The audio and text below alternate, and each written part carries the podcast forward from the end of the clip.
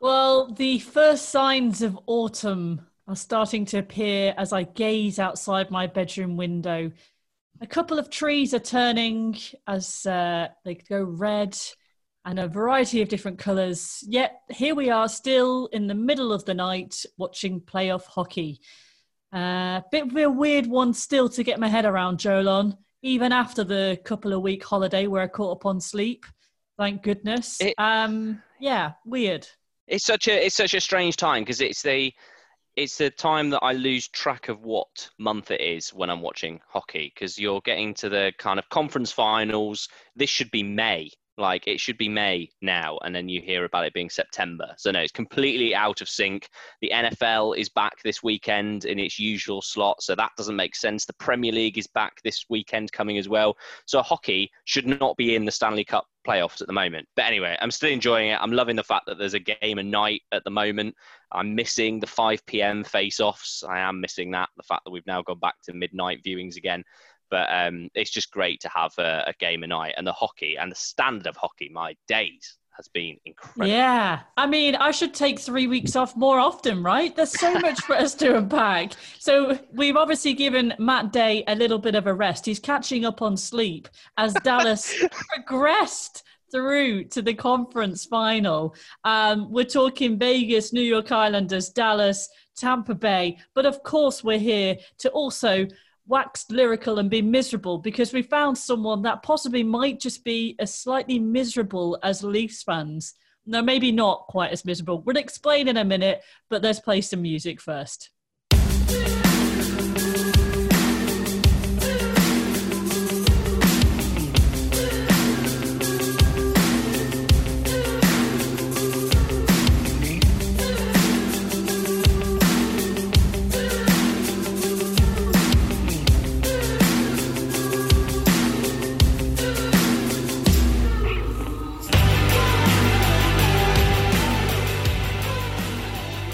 So um, I mean, I just got so bored of listening to the Leafs coverage that I just decided to turn any notification about the Leafs off for like a month. And is that why you brilliant. ignored all my messages?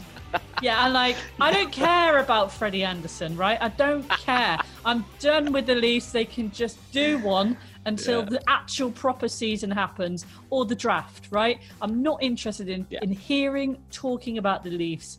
So uh, yeah, I apologise about that. But so, we don't so need when to, the right? when the when the Kapanen trade, I was exactly the same as you, Claire. I was like, do you know what? In fact, I, I remember saying to my um, my partner who who bears with me with all my Leafs chat. Um, I remember saying to her, do you know what? I don't care if they trade them all. They could trade any single one of them, and I would not give a monkeys. I, I do not want to see those same faces come back next year. And then as soon as I see the news about Kapanen getting traded, I'm like, oh, I did like Kapanen. Oh, oh, I see it makes sense. But then you start missing them, and and then yeah, I got kind of embroiled in the whole Will Andersen go and looking at USA goaltenders and all this kind of stuff, and it's a very confusing time at the moment for a hockey fan, considering there's so much still to play for in the playoffs, and yet the off season feels like it should be happening as well. And but yeah, I yeah, I'm not. I'm trying to keep away a little bit from it because there's a long off season ahead. so um, we're gonna we've actually got Matt to record us a message. Uh, Matt, the Dallas fan, he couldn't join us to record tonight. I think the guy needed a break just to let his adrenaline come back down, ready for game two, which as we record is going to happen tonight. So you might be listening to this podcast and game two has already happened. So forgive him if he makes a reference, which then sounds a bit old. But we'll play his message um, very shortly. Uh, you know, some amazing individuals have come out of the second round of the playoffs, some amazing team moments. Um, but we wanted to kind of capture it from people who understand what it's like to have a team in the playoffs. Uh, because it's been so long since we felt that, Jolon. Do you agree?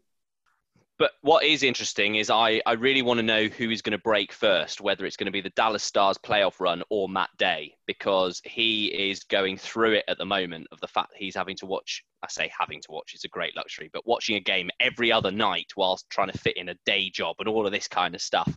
And it's fascinating charting his progress through the week in terms of sleep, in terms of how many spelling mistakes he makes in his WhatsApp messages to me, and it's great watching the guy go really through it. And I feel like now he's in so deep that he needs them to get to the Stanley Cup playoff because he's committed so much into this playoff run. It is so good to watch from afar. Ah, well, let's talk commiserations then. So, we are NHL fans from afar, and so we love to connect with a multitude of different people who live in the UK or all over the world, really. We speak to people in Australia, Taiwan, Belgium, gosh, all over. And so, we found another person who is ha- probably up late at night watching ginger bearded men um, and gritty late at night, which Dan in Chester you know, there's not many people who could answer in the morning, what were you doing last night? And you can answer that. I mean, that's a pretty good, uh, interesting evening uh, way to spend your time, isn't it? Yeah, it's a bit strange how many ginger bearded players we've had. Shame we've lost Scott Hartnell nowadays, but yes, I'm not best friends with them all right now. so a Flyers fan in the UK, um, and and ironically, actually, the gym I go to down the road, there's a guy who's a Flyers fan there as well. I mean, what a run! I really wanted to see a Dallas Philadelphia Stanley Cup final. I mean, like, kind of, where's your head at the moment? Like, where's your heart and where's your head? Yeah, it's a heart and head situation, really. I mean, if you'd asked me at the start of the season what we wanted from the season, and it was just to win a playoff round, basically. And we hadn't done it since 2012. We'd come to the end of this mammoth rebuild session um, through terrible years under some awful hockey with some terrible players, and we're coming out the other side of it now. And yeah, we started the season saying we wanted to win a round, and which we did, of course. Just God knows how we won that series still, but it's. I even went into Game Seven the other night thinking thinking no matter what happens, this season's been a success. But then you're 3 0 down and you've had eight shots halfway through the second period, and suddenly you're like, oh, yeah, maybe I am annoyed about this. is that is that the problem and how you're with how you're feeling now is actually the fact that you had a really good playoffs it was just game seven you guys just didn't turn up for and that must be so frustrating to watch as a fan i know the feeling um, that you watch your team and you think we have done so much good in this playoffs but that last game just leaves that kind of bitter taste in your mouth, thinking, oh, come on, could you not at least tried? It's one thing being outplayed, but it, it looked like Philadelphia really just didn't turn up in that last game seven. Uh, yeah, we were warned by Rangers fans when we hired Vigneault that this would happen. And we were like, ah, you know, sour grapes and everything. And yeah, he was right. And uh, as you say, it's, this weird thing to feel because there's the stat is something like from November the 2nd onwards in the regular season, we were the second best team in the NHL from that point onwards. We had a stunning season, particularly the end of the season. And then we go into the round robin. We beat Washington, we beat Tampa, we beat Boston. We're going in as the number one seed. And it was almost maybe the worst thing to happen to us because instead of them flying under the radar, having a quietly good season, getting that round win and then ducking out, suddenly we're the number one seed.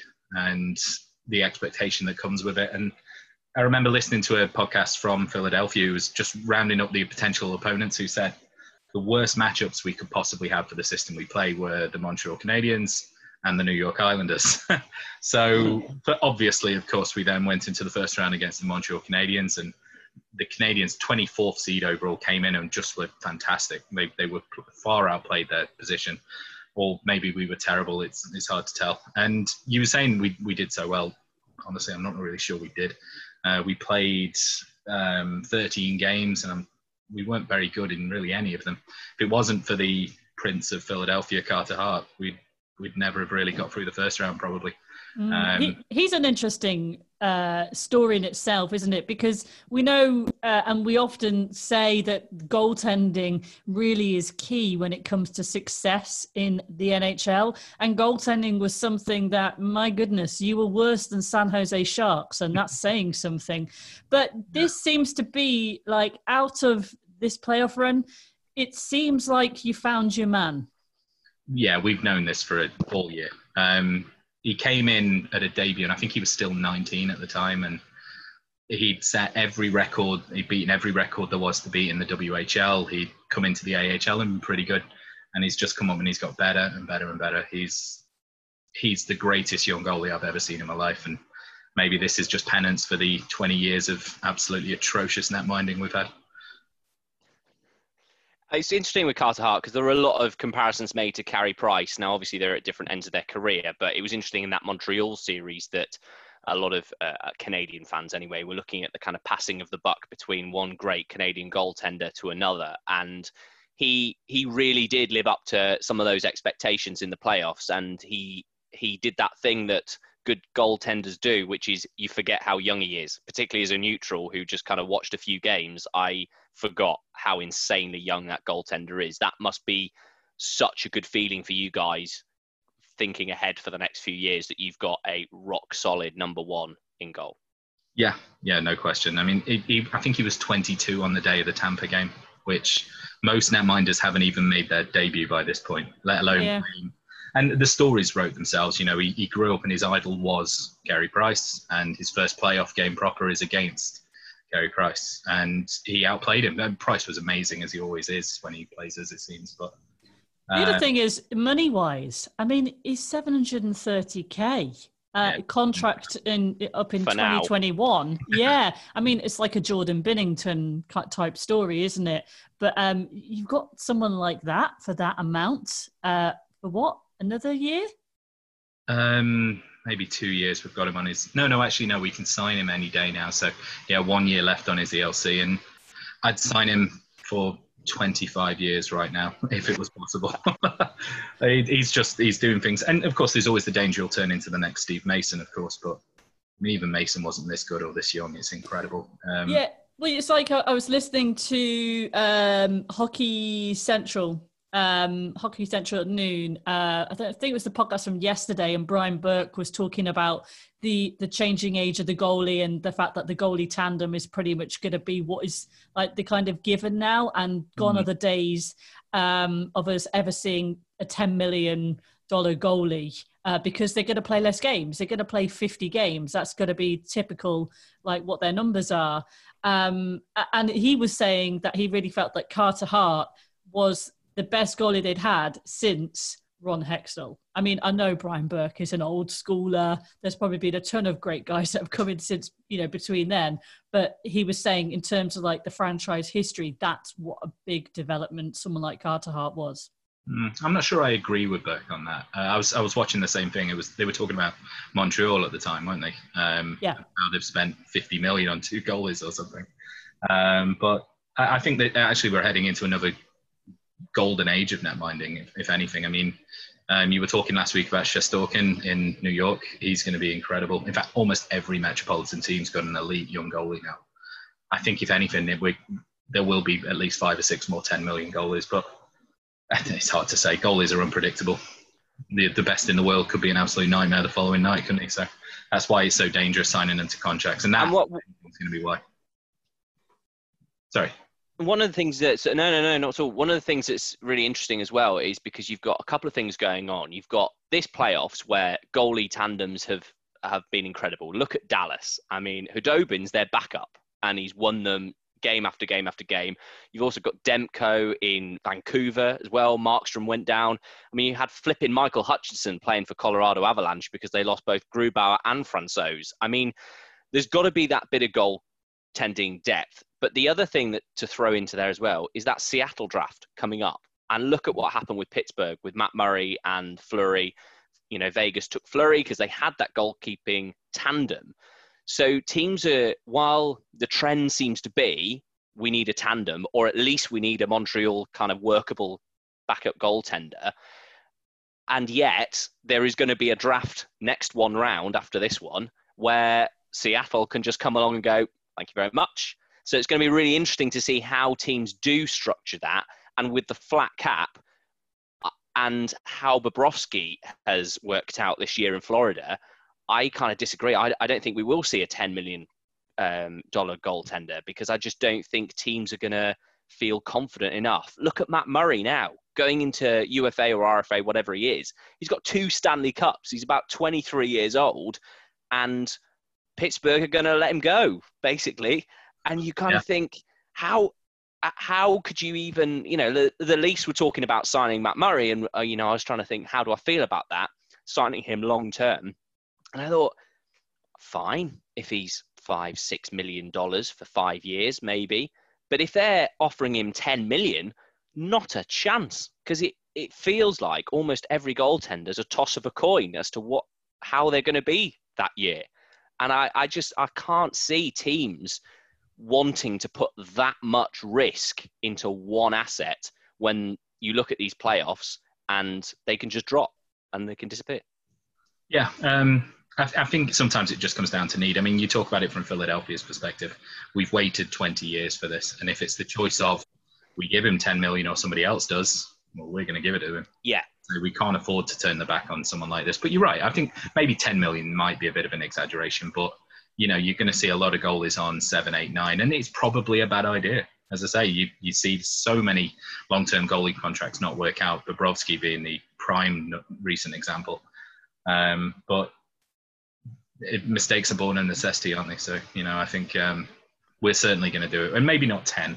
Uh, we'll probably give him a bridge deal for a few years of three, four million over three years, but then it's going to be scary numbers. Hopefully, the cap's gone up but for you, this this could work out well because you know if if everything had stayed the same and Bobrovsky got his ten and smashed it in Florida, and you know other goalies followed, then that's what Carter Hart's getting, if not more. And so actually, this reset could be ideal for you guys because this summer there's a load of UFA goaltenders. They're probably all going to sign for under that. And so you guys could be then in a position where Carter Hart's having to you know, work out his value against someone like Matt Murray, who might be on 6.5 or 5 million. We, we just don't know. But that resetting of the goalie market could end up being the perfect time for Philadelphia when those negotiations come round. Yeah, certainly. I think we're going to talk with him over the summer, and it's a great time for it to be a buyer's market with goalies for sure. Yeah, yeah, uh, yeah. His exactly. agent turn around and go, "Well, this guy got this much because Actually, he didn't. He probably didn't. And you know, all due respect to Matt Murray, he's won two cups, but he's not on the same level as Hart. He, I'm not going to say that just because he's a Pittsburgh player, of course. But uh, sorry, yeah, yeah, really. But yeah, he's, he's a good player, and I think he's a great pickup for Toronto. I mean, I like Andersen anyway, but I think he's burned his bridge there, has he? But I don't know. It's a really interesting one because it seems to have the the Leafs have kind of, or I think Andersen's agent has kind of said, "Oh, you know, we've had teams inquire about him," and it's because of the, you know the kind of interest around the Toronto media that's that's meant that he's gone. And I think half the fan base have kind of assumed that he's leaving. The other half like him and don't want him to leave. And I think it's a bit of what I said off the top of the show. I think I think Leaf fans are just in a bit of a bit of a kind of moody teenager kind of mode or vibe where they just kind of like want to see change and just need to see something different. And uh, I, you know there will be many other teams like that. But that combined with the UFA class of goaltenders this summer. I mean, you think of the likes of Dobin, you've got uh, Robin Lehner, who is killing it in Vegas, mm. is UFA, Markstrom in Vancouver, Murray in Pittsburgh. I mean, the list goes on and on and on. And you could just have half the league basically swap their goaltenders this off season. And it's going to be fascinating to see how all of those fit together and who really goes for those big goaltending tandems that have worked so well in the playoffs this year. See, yeah. what I I really enjoyed um, the the credit that the goalies got, like in watching all the handshakes was mm. quite interesting actually because these are guys who right now is week seven in the bubble these guys are giving up many, many weeks. And I don't know, I mean, I haven't had a COVID test, I haven't needed to, but the thought and some of the description of my mates going for the COVID test, I'm like, to do that every day before breakfast? I can't imagine anything worse. Um, and, and it's been really interesting actually to hear um, in terms of like how they're managing it mentally as as well as physically, the boredom, um, how to keep their spirits up because otherwise it just turns to Groundhog Day. But seeing like the emotion, like you know Robert, um, Robin Lehner, um, and uh, Fleury, like that. Who's gonna go? You know, who's who's gonna be the goalie, the starting goalie for Game Seven? Um, the hype around that was quite exciting. But you know, Mark Stone shaking, uh, was it Demko's hand? and just the emotion to him. I can't yeah. remember what he said. Something like, "I don't know how we did that. I couldn't. No. I was trying to lip read what he said. Um, but it, it Well, was De- Demko's save percentage was in the playoffs was something like nine nine eight five.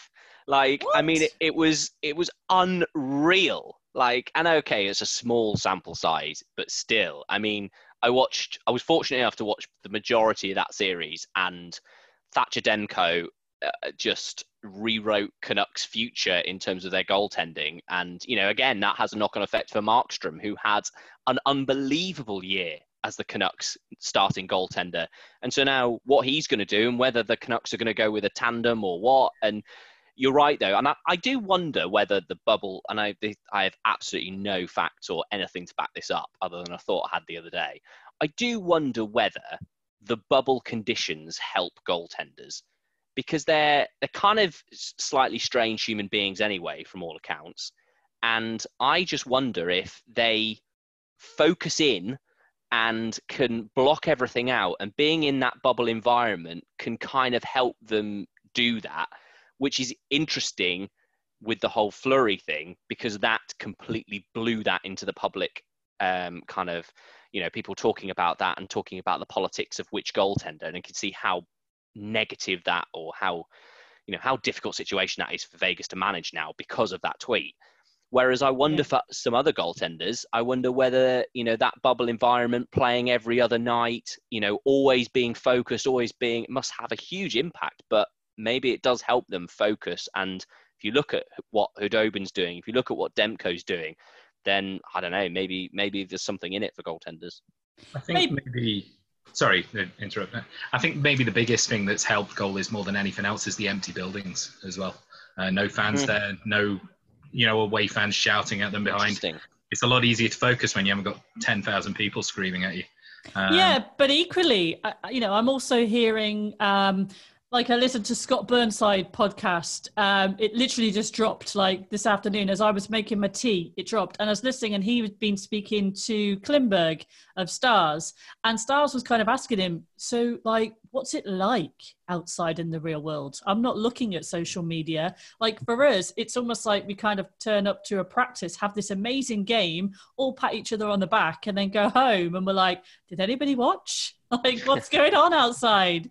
Uh, so I imagine it, it's quite weird. And then you're hearing, like, say, the Lightning have actually bought um, a psychologist with them in the bubble. And this guy, Ryan Hamilton, is there, like, kind of doing pep talks with them. He's recommending books for them to read whilst they're in the bubble, um, which I find all that stuff really quite interesting. But the teams that probably get to keep going are the ones that can kind of manage the process mentally as well as physically. Do you think they? Do you think they're filming it? Like, I, I don't know. It, it would be incredible in years to come to look back and watch it like a Big Brother type thing because it must be Yeah. fascinating, like a Hard Knocks type thing for the NFL. I mean, it. not heard You're anything right. about them at all, actually. No, uh, it's kind of it's a fascinating insight into into human psychology and into how people and individuals can deal with that. And you know, you said seven weeks. I don't think I've ever been anywhere for seven weeks, let alone cooped up. I had I had two weeks of quarantine here, and I went nuts. And you know, it, to have that to be on the world stage or on the kind of the the kind of plinth of uh, a sport, and yet to have no reaction around. Yeah, the guys were. bizarre. I mean, like uh, Chris Johnston was also saying uh, from Sportsnet was saying how maybe it's not so bad if you're in Toronto, but to go to this tiny little corner in Edmonton, Hmm. most of them are far, far, far away from their family. They're on different time zones. That Yeah. actually is even harder. Yeah, So I mean, I, I'm really fascinated about like the psychology of that kind of stuff, and and it's a big reason why I was always drawn to this sport because, you know, right from like the enforcer code, it's not just a spontaneous fight because he stood on my toe and I'm gonna punch him. There's way more to this sport, and often a lot of it starts in the locker room. It starts in their mindset where mm-hmm. they're on in the hotels. It's like kind of thinking about what is the future because if, if we're really thinking about like you know professional sports fans in buildings it's probably not going to come back for what a year two years no one knows so what will the future look like and maybe it will be a series of mini bubbles where we'll see more back-to-back games that that's potentially one avenue that people are, are kind of referencing. I remember. Um, I, I, remember on that point, Claire. I remember reading an article in the Athletic about how um, I think it was Jonathan Toews of the Chicago Blackhawks said that he'd submitted a, a plan to the NHL as to how he would do the, the, the schedule, which would basically cut the travel in half. It was you know it was partly on a kind of environmental impact of uh, of the NHL and its carbon footprint, and also it was about players' welfare as well and, and spending time away from home. So it's obviously pre-COVID, but um, he was saying how with with kind of relatively small adjustments, you could actually create a a schedule that cuts out a lot of the traveling. And a bit like you said then it was it was built on like series. So you know boston would come to toronto and they would play probably three games over a week. And then you know they would go to somewhere else. And it just cut that you know sometimes crazy travel you had in the nhl where you'd go from one city to another and do a back to back sometimes even. And yeah they're, they're definitely going to have to be changes. But the thing the nhl is going to have as an advantage going into next season is it's going to be able to watch the likes of the MLB, which is currently going on at the moment in a kind of open form where they're traveling, and also the NFL comes back and they're going to be traveling to home and away stadiums. So there's going to be more and more of this happen before the regular season comes back for hockey. So I, it'll be interesting to see whether they pick things from those leagues that have worked and haven't worked. Yeah, the Toews plan um, was interesting reading. Actually, I remember seeing that a little while ago. Mm. I think basically the owner shot it down because ticket sales. I don't think tickets would sell as well if you're playing, you know, Arizona three nights in a row. But short-sighted GM thinking as usual. But yeah, yeah it, it, really good idea, and I think it would level the playing ground. The teams in the West have got it so unfair with travel. You know, you look at Philadelphia, for example. We get a bus or a train to New York, to Boston, to Chicago, everywhere um, whereas the others have got flights of six, seven hours almost sometimes. So different yeah, time zones and all sorts of stuff. To, yeah, but the NHL has earned a lot of plaudits for the way they've handled this. Um, baseball was a disaster when it came back. Um, I'm a relatively big Phillies fan as well in that, and um, their one of their first series was against the the Marlins, and uh, half their team um, tested positive for COVID, and then played that night. Um, which is insane. And therefore, they had to call their game off. That like the next week of games was for both teams either side. And I'm, like, it's like they've learned nothing from the NBA or the, the hockey that's actually done it well in this bubble. And the well, NFL. Six weeks without a positive test in the NHL is the latest. I mean, that's that's incredible. Incredible. You look at the England footballers last night who escaped the hotel. Um, Foden and um, Greenwood escaped the hotel, went out. I know it's Iceland; they haven't really got much of a problem, but the, the fact that, as far as we know, it's not happened in the hockey as well is just testament to the players' commitment to it, and uh, I think they deserve a lot of plaudits for it. It's not just the players, is it? Though it's the coaches, it's the physios. We're talking two and a half thousand people have been in this bubble. Um, not right. just like 30, 60, 90, 120, because there's four teams. There's a lot of entourage that are included. Um, but although maybe because we're in the UK, we don't see all the tittle tattle, the tabloid stories of people sneaking out. I haven't heard or seen anything. I'm sure it would. I think I think we'd have heard about it. Yeah, I think I, I, think you know with the media being there and the scrutiny on it and how uh, how high up the news agenda it is in the states, I, I'm sure we would have heard about it unless they managed to cover it up. But everything seems to be so you know teams teams are willing to throw their players out. I mean you, you kind of mentioned what england football team have done. They were quite happy throwing their two players under the bus for doing it. You know the england cricket team did it with jofra archer as well. And you know these are some of them, you know, I remember Jofra Archer was he was going to go and visit his family on his way back between Southampton and Manchester because they were halfway or something like that. You know, we're not we're not talking about them going out to the early hours, getting absolutely hammered and you know, meeting with strippers. Like it's it it's an innocent thing, but that, as you say, if those are the few instances in sport that are the outliers, it does show you. You're right. I mean, people have taken this incredibly seriously, and it's a, it's a huge credit to the to the NHL and, and the NBA and all those other leagues. It's going to be fascinating to see how the NFL gets on this weekend because yeah. that's again, no you know, the NFL is there at all? No, exactly, and you know, with with the way that they're putting their league and the entourage you talk about, Claire, you know, in the NFL it's times a hundred, and it's going to be uh, fascinating to see how those go on. I think the NHL have put themselves in a good position so they can have a bit of an off-season reset and spend a bit of time working out how they're going to put together a season next year. Mm. And how that happens is, well, who knows? You can't bubble it again for a whole regular season. No, season. Like in our team, there's at least three of them have just had kids. They're not Yeah. going to. They fine doing, as you say, seven weeks, potentially what twelve if you win the cup, something like that. But yeah, I don't know how they can possibly do it for the next season. You've just got to hope COVID calms down by what they talk in the end of January, I think. Yeah. Um, Yeah. yeah. Who knows?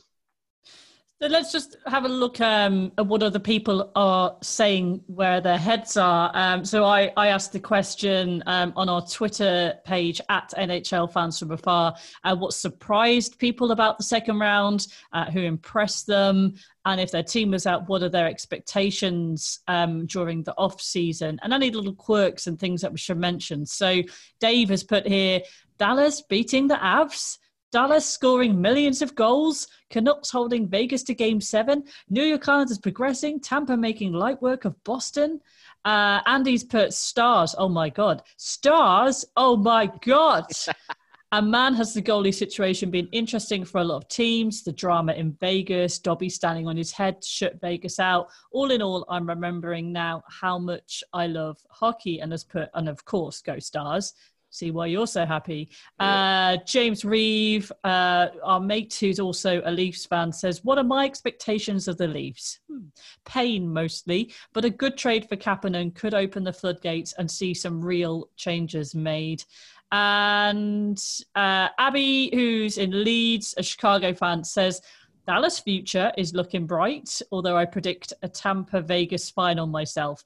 Wondering how the Hawks are supposed to sign everyone they need to sign, mainly Kubalik, Strome, and Crawford, but also a couple of D we could really do with keeping. Not looking too hopeful on our end. Um, so that's kind of She also she also went on to go and say how uh, she was really impressed with the Canucks um, throughout that, and how she was looking forward to watching them a bit more. And I think a lot of people are feeling that. I mean, there was a lot of jokes about how they were Canada's team, and of course that you know put up the hackles for every other Canadian fan, and everyone kind of, including myself, was like, "Well, I'm not going to support them. Go Vegas." But then actually, watching the series, I couldn't help but root for them because they were obviously getting outplayed. They were obviously getting beaten night after night after night, and yet somehow weren't losing and were somehow dragging it to game seven. And by the end of it, in game seven, even though it was a game too far, Thatcher Demko and those Canucks, I just couldn't help but root for them because they were such a, a, a great team that you kind of they were the, the ultimate underdog, aren't they? And I know in the UK we really like that underdog story, but they were they were it this year, and they went way beyond their expectations. And hopefully for them, their core is so young, and their you know their prospects are so good. With a bit of clever kind of general managering over the next two years, they could be a real force in let's say two years' time, and a fun team to watch when they're not getting hammered by Vegas. Mm, yeah, I mean, just looking at um, elite prospects, I had a little flick over that earlier to see who's in the top 10 in terms of goals, in terms of points. I mean, Bo Horvat, he was an absolute amazing dude in my fantasy team. Mm. Which would have been so good um, for most of the season. Anyway, he stormed it in the playoffs. You know, 17 games. He turned up because they obviously played so many uh, more games. 10 goals. Um, he's top of the league you know, Nathan MacKinnon after him, Kadri third. I mean, who would have thought Kadri third in playoffs in terms of goals? I wouldn't have. We just never knew, though, did we? We never knew what Kadri could bring in the playoffs because he got himself suspended for two years, and yet, you know, this this year was this was him kind of going for it. And I mean, a, word for the Avs because they were an incredible team that was just decimated by injuries and it's not to belittle the stars effort in you know beating them but actually the that team is you know Nate MacKinnon is a, a terrifying prospect to face and with the other kind of guys they've got and I, I do want to give a shout out to uh, before we get on to to talk to Matt uh, I want to give a shout out to Michael Hutchinson because I I said to Matt um, he he brought up uh, he didn't realize, but he just brought up Michael Hutchinson's name because I think Grubauer got injured, and he said, "Oh, and then they've got Hutchinson, who's not a bad, you know, third choice." And uh, I said to Matt on this podcast, if Michael Hutchinson is playing for the Colorado Avalanche, you can just forget it. You've won the series already.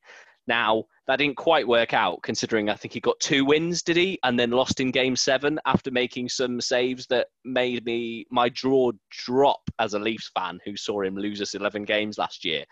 But fair play to the guy because he got a hammering in the press in Toronto and he got a, a kind of a an unnecessary character assassination just because he was in the wrong place at the wrong time. And for him to then go out and win those games for the Avs and okay, maybe they, they, it was a step too far for him, but fair play to him because that was that was incredible and great banter for me and Matt because I could uh, I could say, well, if you can't even beat Michael Hutchinson, then you got no chance. Let, let's hear from Matt. Okay, so we'll just pause. Matt sent us a couple of minutes that he just recorded as a voice memo, uh, just because I really wanted to hear the, the emotion in his voice. I wanted to hear how bad it is to be so sleep deprived because you love hockey so much. Uh, let's see, see what he's got to say. What's it like being a Stars fan in the UK right now? Uh, tiring. I've stupidly watched every game live, and it's been an absolute roller coaster of emotions. That series against Colorado was just insane. Back and forth, three goal swings either way within games. Um, and not once did I think the Stars would consistently score five a night um, in in back to back series, but they did. They're through, uh, and I couldn't couldn't have been happier at the end of of Game Seven, um, which having been so bad in games five and six, I was convinced we were going to blow Game Seven, um, and it it looked that way with three minutes left. Um, but scoring 10 seconds later, um, and then the overtime winner from, from Kiviranta with a hat trick and writing his name into Dallas Stars history books is just summed up how crazy that series really was. And then follow that up with game one of the Western Conference final against Vegas, and it's a 1 0, uh, completely different game, completely different hockey. But I think that shows how adaptable Dallas as a team are, and maybe that will put them in good good stead. Um, Vegas are a very good side, and Stars are the underdogs again, and I don't, I don't mind that. But the closer you get to winning the Stanley Cup, the more you hope. And as we've said on this podcast many times before, it's the hope that kills you. So is that what happiness feels like? yeah. Sounds like he's gone through a really traumatic experience. I and I, I, could hear that he edited that as well. So he obviously made a bold claim and then went back and edited it and then said something a bit more sensible. I reckon the Dallas Stars are definitely going to win the Stanley Cup. Hang on, no, hang on. the Dallas Stars, you never know. The closer you get to it, the more hope you get. Something like that. Yeah, well, do you know what? The, the, I heard um, someone talking, I think it was a Steve Dangle podcast I was listening to, and they were talking about the Stars, and they were saying how the Stars are really built to win a Stanley Cup in in the sense of okay, they've got they have got the firepower, which is you know proven in the playoffs, and that was the thing we didn't know. They've got the goaltending in uh, in Bishop and Khudobin, and they've got the defense, and they've got the scoring defense, and they've also got a bit of nasty as well, like Corey Perry and people like that. And then you think, actually, yeah, maybe maybe they are a really, really kind of playoff ready team.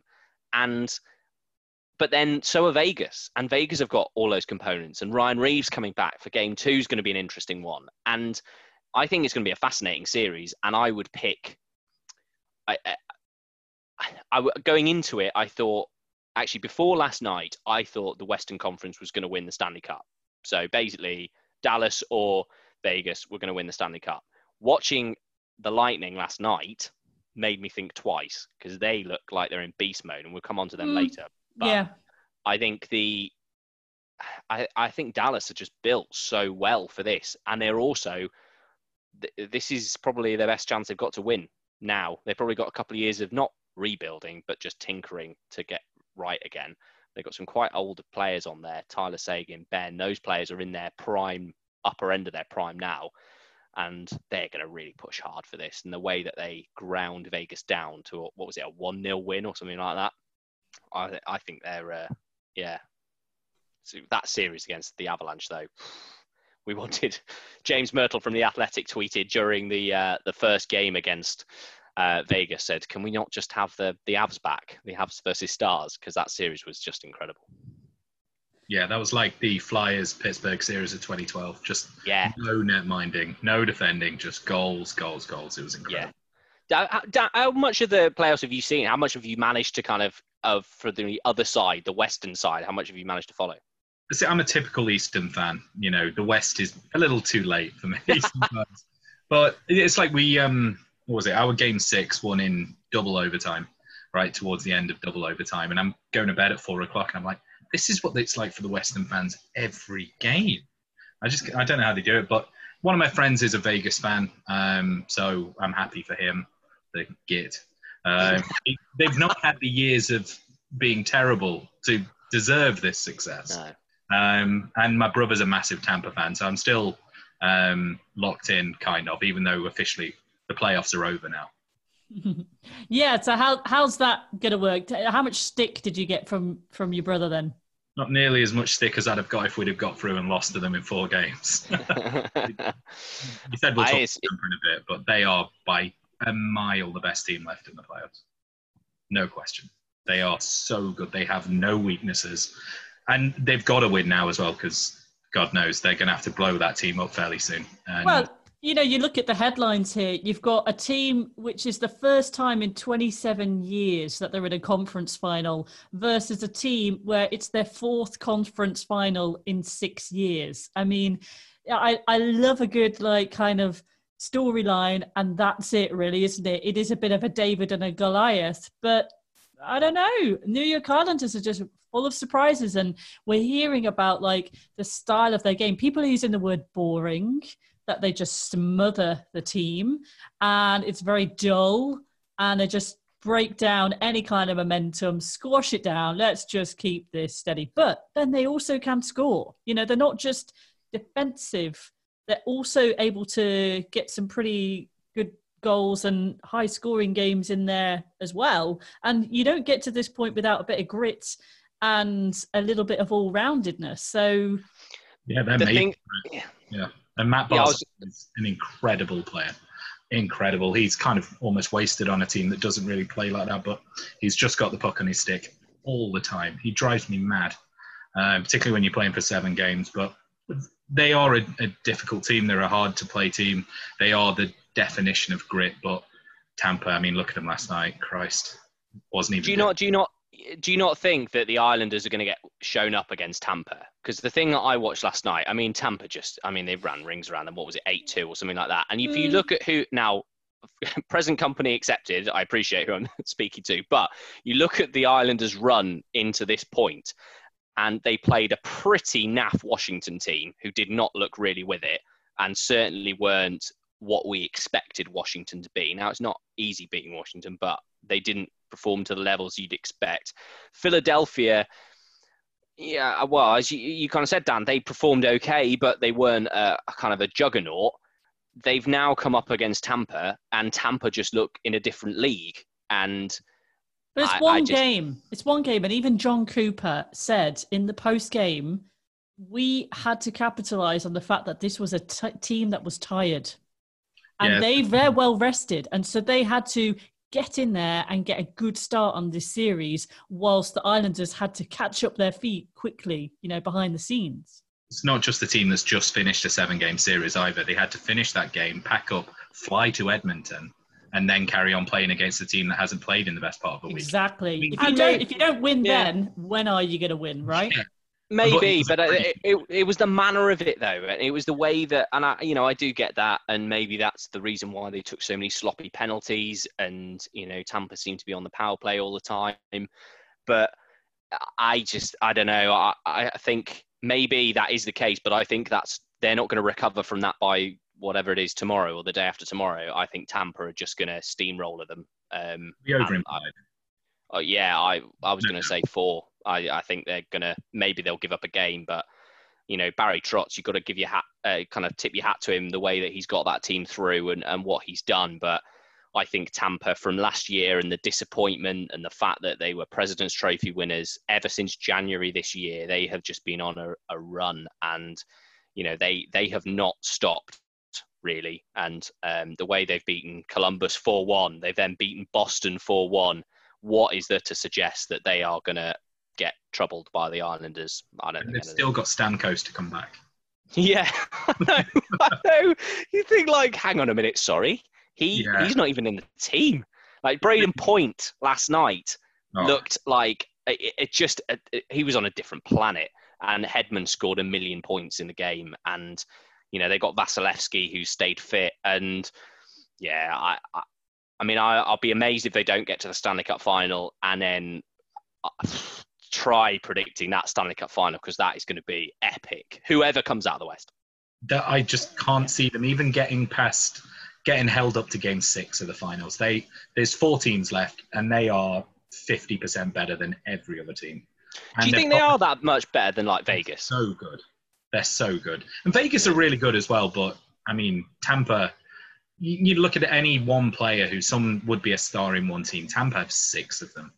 And Yeah. I say Mm. it's a sign that they can't afford to keep that team together. They're going to have to lose at least a few of those just to keep them under the cap long term. But they are so good. It would take major injuries like Hedman went down in the round robin. It would take him going down and Point going down, and even then there'll be a matchup for anybody. I just Vegas are good. Dallas are riding a storm, but Tampa are just phenomenal. And as you say, with they're set for years to come because you know they're playing without Stamkos. So you could argue they might win the cup without Stamkos. So then in the off season, you can lose somebody like Stamkos and still have a Stanley Cup winning team. I mean, that just shows you the kind of depth. And I'm not sure nobody. I don't know about the superstars on the other teams, but if they lost a similar type player, I don't think they would be able to be so convincing. Um, Yeah, it's Yeah. incredible.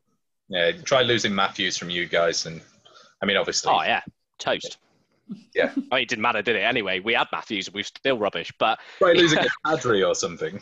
well, yeah, exactly. But you know, to to lose a player like that, I suppose Vasilevskiy. I, don't, I can't remember who who Tampa have as their backup now. Is it Mac? It can't be Mac. Uh, it's Domingue, I think. Louis Domingue. I thought he moved. I I thought he moved, actually. didn't it? I think he I'm gonna- moved up. Yeah, that's a kind of stupid fact I should know, really. But um, but that's the only thing I wonder whether if Vasilevskiy got hurt, I don't know what their goaltending depth's like, but yeah. Goalies. Am I even looking at the right? Ma- yeah, Curtis McElhinney. yeah, I think it is him. I thought it was him because yeah, he went there. You know when you doubt, am I looking at the right yeah, season? I did. As, I doubted it as well, but I thought it was McElhinney. And actually, do you know what? He's he's the kind of player who could come in and steal a game just for the fun of it. Um, I'll always My remember him denying experience with Crosby. Curtis McElhinney was we went to Philadelphia to watch a couple of games, and we I think it was Mm. Columbus. My very first game I'd ever seen in Philadelphia, and we beat them six 0 and McElhinney let one in from the halfway line. Um, and have a reasonable career since that point. Um, but uh, I'll never forget that night. Uh, I will never, I will never forget McElhinney if uh, any other moment than the one where he denied Sidney Crosby a uh, almost an open net, and it secured the Leafs getting into the playoffs back in the fun season. I think it was when we got through on you know ahead of schedule, and uh, he's he's one of those goaltenders who. You know, yeah, he's he's not he's not great, but he could steal you a series. So I'm actually going to say that that's not even a weakness for Tampa anymore. I think they're probably good enough to get through that. Could you? I, I can't imagine Oh, that it's a guy, so good. Like a guy who was rejected from the Leafs, from Flyers, from a bunch of other teams, could potentially get a Stanley Cup ring as a backup goalie. I mean, Hey. it's like what? Does he get one if he doesn't play? it, it was looking like it was going to be Michael Hutchinson at one point. Yeah. I, I don't Uh, know. yeah. I assume so. I assume so because yeah, you, you're on the roster. was, yeah, That's yeah, a yeah, tricky job, that isn't it? I know. But just imagine for the Stanley Cup without playing. You got you got to open the gate though. He's opening the gate. He's patting him on the back, saying, "Good shift, good shift." That's a role, right? every per- every voice Imagine- counts right now in the bubble. In that silent stadium, every voice is is participating. Good times. Yeah. Um, I think we should probably pretty much round it up there. I mean, just a, a, couple of very quick things to mention. I heard that the Seattle tickets are on sale. All the people who put their deposits for season tickets are now being able to have a Zoom meeting and virtually choose where their season ticket will be if they ever go. I mean, it's like who knows. And then also, you know, the the great news that the League um, have credited Matt Dumba with the King Clancy Memorial Trophy. Some incredible stories coming out from the work that the Hockey Diversity Alliance are doing. I mean, even listening to some of Ryan Reaves' um, stories as he was boycotting games. Um, Matt Dumba's personal story, if you don't know it, about when he went on holiday as an 11 year old to a hockey camp a family trip to Vancouver and how he was scarred for life because of some of the things that happened during that hockey camp. Go Google it, go read it, take five minutes out. It's absolutely shocking. Um, you know, it also quotes his mom talking about it too, and how it was his dream as a hockey player to get the chance to go to a camp like this. And it almost made his family walk away from the sport, but thank goodness they didn't. Um, so you know, there's just so many stories at the moment, whether they be from your head, from your heart, a what if. Um, I'm loving the fact that we're going to have a new Stanley Cup. We're not, you know, we haven't got the Blues defending. We could have an upset. Our Tampa just going to storm it like we all thought they were going to do this year. I mean, keep continuing to share your thoughts as you watch the games every night, every morning, however you're consuming them. Follow us on Twitter at NHL fans from afar. I mean, Jolan, I guess it's probably pretty easy for us to say that we won't do a podcast now until this round is over and then we'll talk about ahead of the Stanley Cup. There's no point us doing weekly at the moment because it's like if it gets to game six or game yeah. seven, like it's irrelevant in two days, isn't it? Whatever we say. Yeah. Yeah, no, we'll um, we'll come back once um, once this round of games is out the way. Um, I want to very quickly just go around the table and pick your uh, pick your Stanley Cup. What your what who you want in your Stanley Cup final um, because as a fan, you know, of all three of us on this podcast who've got no real kind of investment uh, in it, uh, I want to hear who is your ideal Stanley Cup from the four remaining teams. Dan, uh, I'm going to throw to you first. So it's who we want to win it, not who we think. Yeah, the st- sorry, no, the Stanley Cup you want to see. So not oh. even who's going to win it, just the Stanley Cup final that you want to see. Probably Dallas, I think. I mean, Vegas, I've got a friend supporting them. My brother supports Tampa, so I, I really don't want that to happen. I've never. and Dallas are just, they're a nice team, aren't they? You know, I've got no problems with them at all. They That green star shirt they used to have in the 90s is amazing. Yeah, Dallas. Give me Dallas. Yeah. See, I want Dallas and New York Islanders in the final. I think it, that'll be really mix things up, cause a bit of an upset. But I also want Pantera to release another song if Dallas get to the Stanley Cup final. Do you remember that back when they won yeah. the cup? Pantera had that the, the little song. If if they get to the Stanley Cup final, I will dig out that song and play it on our next podcast episode and we will get Matt back uh, next week um, to either way, whether they're still in it or not, to chat through it. Okay, so you're going, Dan, you're going, uh, I'm assuming Tampa Bay, um, and um, Dallas. Claire, you're going New York Islanders, never going to happen, and uh, versus the Stars, yeah? Yeah. Okay. I, no, but you said I, who I want. See... You said who I want. Yeah, yeah, yeah, no, the Stanley Cup you want to see. Yeah, yeah, yeah. Uh, yeah, I want to see the Leafs win a cup. It's not going to happen, but you know, we could all want whatever we want. so yeah, we'll be back um, after the next round of games. Enjoy uh, the next uh, few uh, games of the hockey. Oh, who what, was sorry? yours? Who was yours? Oh, uh, I want to see I want to see Tampa because they're the best hockey team around and they should be in the final. And I want to see them play. Oh, I've got to say Dallas because I can't. I can't. Yeah, Dallas because they've been. Uh, I've followed their story through Matt and followed them a little bit more closely than I normally would. So I feel a little bit invested. So I would like to see Dallas versus Tampa in the final, and mainly just to see what happens to Matt's nerves. Yeah, it's been awesome to catch up. Um, hope that you're continuing to enjoy your hockey as you go back to school, back to real life, back to lockdown, whatever on earth you're doing. Uh, we'll be back uh, with another episode as soon as the conference finals are done. Thanks very much, Dan, for joining us too. Commiserations. we know what it feels like. Um, this, don't worry. yeah, it's great to chat hockey. Uh, speak to you all soon.